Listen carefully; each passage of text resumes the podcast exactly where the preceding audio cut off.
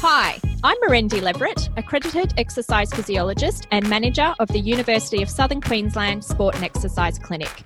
This series is about sharing with you mind and body health advice while we're stuck indoors during this period of social distancing and home isolation. Today's guest is Dr. Yong Goh, Senior Lecturer in Psychology at USQ. Yong is going to introduce you to the power of mindfulness, something we could all do with at this time.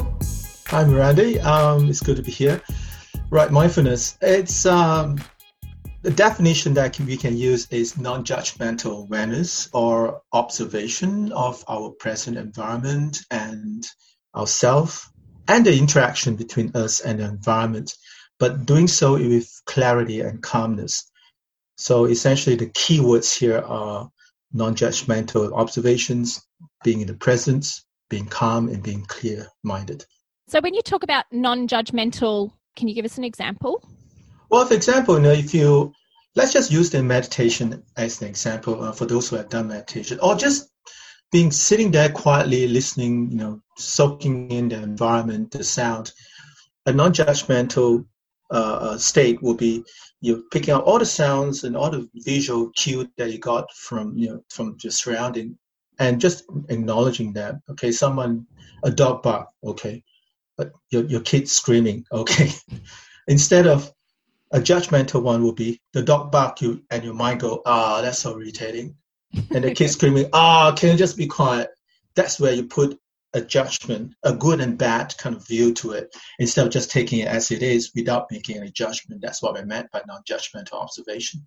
Because we are all in self-isolation at the moment, why is mindfulness even important now with the current climate of everyone working and studying at home? Things has changed. Uh, our world has changed. It's, it's a period, I call it a period of upheaval. You know, it's a period, a very demanding period on our, on our mind because everything has changed. Our world has shrunk to the physical home that we're in. So some people will be feeling like in the prisons, you know, freedom has lost, you know. Um, our daily life, work life, social, family, all confined to our home now. So it's new way of living. Okay, the way we connect with people is also different now. It's, it's only done, you know, by non-physical means, you know, internet and, and all that, you know, phone call. And uh, on top of all this, all right, we are occupied with things like you know the threat of covid-19 you know you're worried about your kids you know able to pick up something yourself you know and some people unfortunate ones you know have to deal with the job issue as well losing jobs and all so it is a difficult period where the mind is constantly being you know having to adjust having to deal with a lot of these different things so it's the, the analogy i always like to use is like a bottle of water um, with tea leaves in there. If you really shake the bottle, you shake the bottle, you'll realize that the bottle will be very, very uh, murky and you can't see through. This is our mind right now. So we need time to allow our mind to settle down so that you know we will have clarity, just like the bottle of, of water that I mentioned earlier with tea leaves. You know, you shake it, so long as you keep shaking it, it will always be murky. But if you place it down, let it still settle, and the tea leaves will settle to the base. And then what you have is that clarity, the clarity of water that you can see through. And that is something that we need, and especially in this period, during this period where there's so much demand and so much uh, thing going on in our mind. We do need time to clear our mind so that we are able to deal with the situation more effectively. The fact of the matter that if you think about your computer and your your your, your smartphone, it has its own daily or weekly self-cleaning and virus cleaning function, why on earth don't we have one for ourselves, especially during this period of time? So that's why mindfulness is, is, is that system that we can build into our daily life to help clear our mind and calm our heart. That is just such an excellent analogy, and I'm definitely going to use that in future. So, you mentioned meditation as a form of mindfulness, but are there other ways of reaching mindfulness as well? Because i know there's a lot of people out there who just can't get into the zone of meditation or if you're like me i fall asleep during meditation. So are there some other ways that people can actually be mindful? Let me give you an example. You know i have an exercise that i use in my workshop. I run a lot of stress management and mindfulness uh, uh, uh letting go workshops where one of the exercises i use is called audio focus um, i actually have a, a youtube clip video clip of that as well if you're interested. Where what we do is just sit there, okay, take take time off, sit there and sit in one place, uh, any place in the, in the house, and just listen. Focus on just the sound around you, right? For for a few minutes, and just rest and relax. And what you're doing is giving your mind a, a chance to settle down, like the example of the bottle, with the tea leaves, settling down. And it doesn't have, this is just one method called audio focus, but essentially what you need to do is activity that allow your mind to settle. Some people find drawing, you know, drawing those intricate or coloring, you know, they have this book that you can color things very useful. They find it very uh, calming. Some people find knitting. My partner find knitting very effective. It calms her down because it allows your brain to not go wild. It allows your brain to focus on one thing, and then keeping it at that state. Then slowly your body will go with it. You know, will start to settle. And then once you reach that level, that's where you start to see your environment a bit more differently, a bit more holistically. I often say to my trainees in, in a workshop that you know our reality is three dimensional or multi-dimensional. But to be able to see that in a number of different dimensions is very difficult if your mind is all over the place. But if you can settle your mind and settle your heart, clear mind, calm heart, you'll start to see things from a number of different angles. And when you start seeing things from a number of angles, you start seeing possibilities and opportunities. So the problem that you may face right now could be a problem, but once you're able to see that problem from a number of different angles, you might start realizing, oh, hang on, how can I see it this way? Because if I see it this way, here's a solution. Here's a way to deal with it. Ah, it's not that scary after all. So anything that's keeping your hands busy or even just being still is a way of being mindfulness. So I guess if you like knitting or sewing or yes. I was even thinking exercise is kind of like a form of mindfulness because you've actually it got is. to concentrate on what you're doing. Exactly. So long as you don't put judgment in there. So yeah. meeting can be a stressful thing when you go, oh damn, I missed one. You know, oh how stupid I am, and you, you know, that's where you put judgment in there, and then the meeting become a, a stressful thing. Yeah. So non-judgmental is very important. You've mentioned about clear mind, calm heart. So, yes. what are some of the benefits physiologically, mentally, about doing mindfulness? Well, like I said earlier, you know, you start to see things from a number of different angles, and then you come to realize, you know, um, whatever that's bugging you, that's troubling you, may not be that scary because you start seeing opportunities. Chinese has a word for crisis called Wei ji.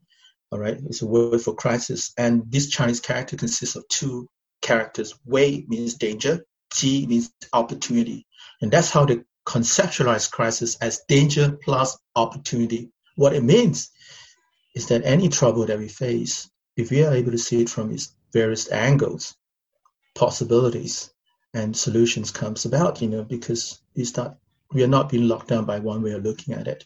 So with mindfulness, you know, one benefit is it allows you to see things more holistically, more clearly. All right. And with that, it allows us then to attain a greater sense of peace and ease within ourselves. And of course, you know, when you're calm, your body feel more relaxed, right? You know, you're less likely to wander yourself out from worries and exhaustions because you think too much or you got caught up, you know, with something that you can't go past because you can't see things more clearly we're all in a period of self isolation at the moment. So, what are some ways people can incorporate mindfulness into their daily routine? Because I guess I have noticed, even just myself and talking to other people, is that we are working on the computer for extra long period of time now because we don't have that face to face contact with people. So, is there anything you would suggest to people in terms of trying to incorporate mindfulness through their day?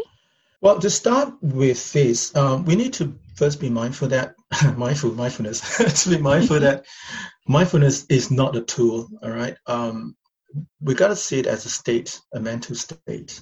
When you see it as a tool, you, it basically is something that you use, and then once you use it, you put it away, you put it on the shelf, and then you get on with your life.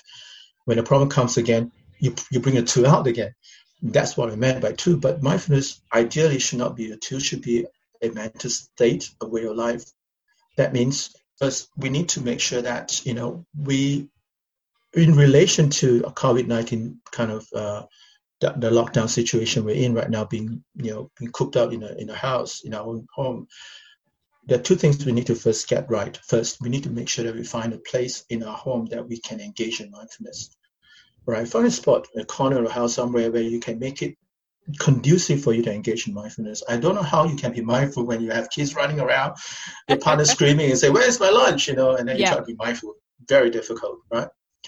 Um, so you got to be you got to be sure that um, uh, you find a place and make the place nice, clean, you know, calm, and then you can engage in mindfulness. That's one. The other foundation is is that you need to establish is your own health, making sure that you you know you you sleep well, you you, you eat well, your diet is good. An analogy I often give is I don't know how you can be mindful if you have a big night out, you down six bottles of tequila and you have a a big know, hangover in the morning and you try to be mindful. the only thing I think you can be, be mindful is that huge headache that you're having right now. All right. So you got to make sure that you're healthy and well and all that. So these are two foundations that you got to have established first. Then you can engage in mindfulness in a meaningful and productive and, and constructive way, right?